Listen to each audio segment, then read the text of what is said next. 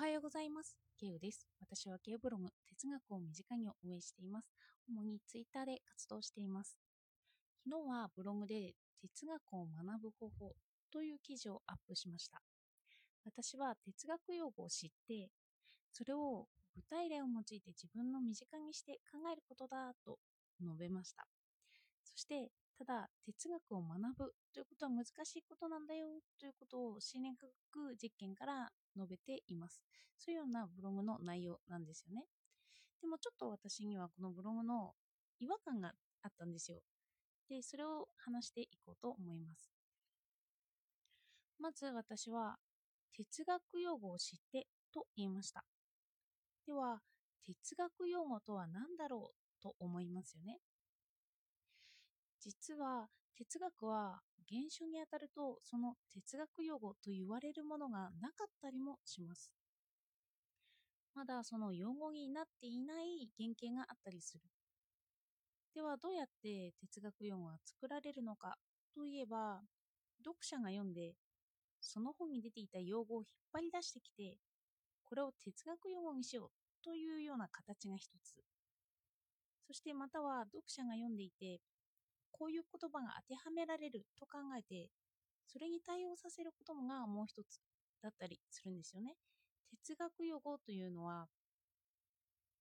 その哲学者が意図してるわけじゃなくて、周りが意図して作り出したということもあるんです。では、現象にはなかった哲学用語を知るということはどういうことなのだろうかという問いですよね。そして私はこの哲学用語を覚えることを正当化するために学問を出してきました。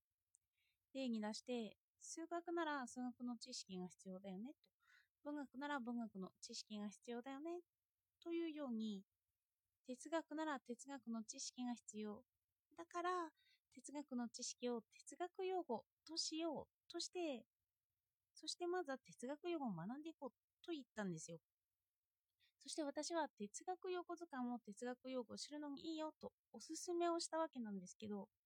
これも一つの具体例なんですよね。だから私はこのブログ記事をほぼ具体例だけで書いているんですよ。そして哲学の定義も私は哲学を学んでいく中で意味を確定させない方がいいのかもしれないと思っているんですよね。それにはあの哲学は過程プロセスであるというのも一つだし知を愛する面というのもあるし、まあ、いくつか意味が含まれているんですよね。でそれを確定した途端それは他の学問になってしまうという可能性すらあります。なので私は実践が哲学なんだと言って哲学用語を使って具体例を出して自分で考えてみようと言ったんですよね。哲学を学ぶには。そしてそれを実践することが、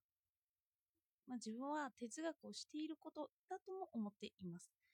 真似て哲学をまずはしてみようと言ってるんです。でもなんですけど、私は未だに考えるということの定義も定まっていないし、実は学ぶということも何だろうという問いも強く発生しています。なので、哲学を学ぶ方法に限定させて、ただ具体例をブログ記事では書いたんですよ。そして、まず、その学びとは何かということの意味は確定させておきたいなと思ったんです。ここで学ぶことと勉強することの違いを述べていきます。社会人になると学ばなくなると言いますよね。日々の勉強時間が数分だとか。だから勉強している人は偉いなんて文言で使われることがよくありますが、ならば逆に学ぶとは何かという問いが私には立ちました。この学びに対しては学校の教科をおそらく多くの人が思い浮かべていて、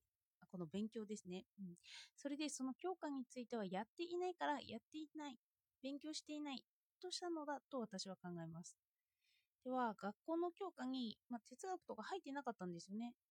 で、大学に行くと哲学は学問としては成り立っています。その成り立っている学としての学問が大学にあると。でも、大学の学問を勉強とはあまり言わなかったりすることがあるなと思いませんか？哲学を勉強するよりも哲学を学ぶ方がしっくりくる。それはなぜなのか？この勉強と学びの違いをネットから引用してみました。大学教授の佐伯豊教授が言っていたんですけど、私が教える勉強と学びの定義とは、勉強は教えに従って身につけるべきことを身につけること。学びは自分からこうありたい自分になることというふうに定義していました。だから、勉強とはやらなくてはいけないこととか、与えられたものをこなす作業なんですよね。身につけるべきこととかなんです。で、学びとは好きなことに没頭することなんだと。そして、人が大学に入る一つの目的が自分のやりたいことをやるといったようなモチベーションだとすれば、大学の教科は全て学びにはなるんですよね。だから、その哲学を勉強とするのはちょっとおかしいのかもしれないという違和感がそういう言葉には出てくるんです。では、哲学をやってる自分がこうありたい自分だった場合、でもやり方がわからなかったらという問いが出てきます。で、やり方がわからないならまだ身につけるべきことから入るんですよね。それには勉強から入るしかない。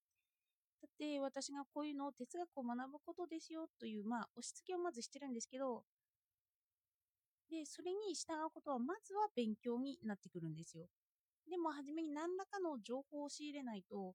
自分で知識にすることは難しいと言って、あの、不知の自覚の回で扱いました。そのためには、学ぶ前に勉強は来るのかもしれません。勉強をやっていくと学びになっていくことがあります。こうありたい自分になるためには、まずは教えに従うために勉強するんですよね。だから勉強と学びは相互関係にもなってきます。でもこう思うなら勉強はしていない。ただ学んでいるんだろ、いるんだよという意味でアンケートでは勉強していないという回答をした可能性は高いですよね。そうなると社会人になってからの勉強時間は6分という用語は何を表しているのかちょっとわからなくはなりますよね。学ぶ前の前提を勉強としている可能性もあって6分。でも用語を勉強として捉えて身につけるべきこととするならば、ま、あの、学びの前に勉強が来るんですけど、その勉強すら学びにしている可能性もあって、あ勉強は全くやっていないよねという意味で、そのアンケートでは、勉強はやっていないと答えているかもしれない。まあ、その勉強と学びの区切りもちょっとあやふやにはなります。昨日のブログ記事を書き終えた違和感を書いていきました。私はブログ記事で哲学を勉強する方法を書いているんですよね。用語を知ることだし、哲学者の考えを知ることだし、自分で実践してみることだと強制をしています。押し付けで、これは勉強でしかないのかもしれないんですよね。で、きっとこれが無知の知の方になっているんだと思います。知らないことを知れと言っている。勉強しろと言っている。でも私のブログ記事から私はそのことをよく知らなかったのだと読者が自覚していてくれてその人が哲学を初めから学ぶ可能性もあるんですね。学ぶに入る可能性も。自分からのめり込んでいく可能性すらある、まあ、知ってその学びと勉強の間をぐるぐるするかもしれないということです。そして学びは自分から興味を持ってやることだと述べていました。私は提示したものをやる。やらないはその人の自由であって哲学をする自分でいたいからその実践を守ってやってみようと勉強をしだすんです。でそこからなりたい自分になろうとしている時そのものにのめり込んでいる時には学びになっているのかなと思いました。昨日の記事の補足としてこのラジオをつけておこうと思いました。では今日もお聴きいただいてありがとうございました。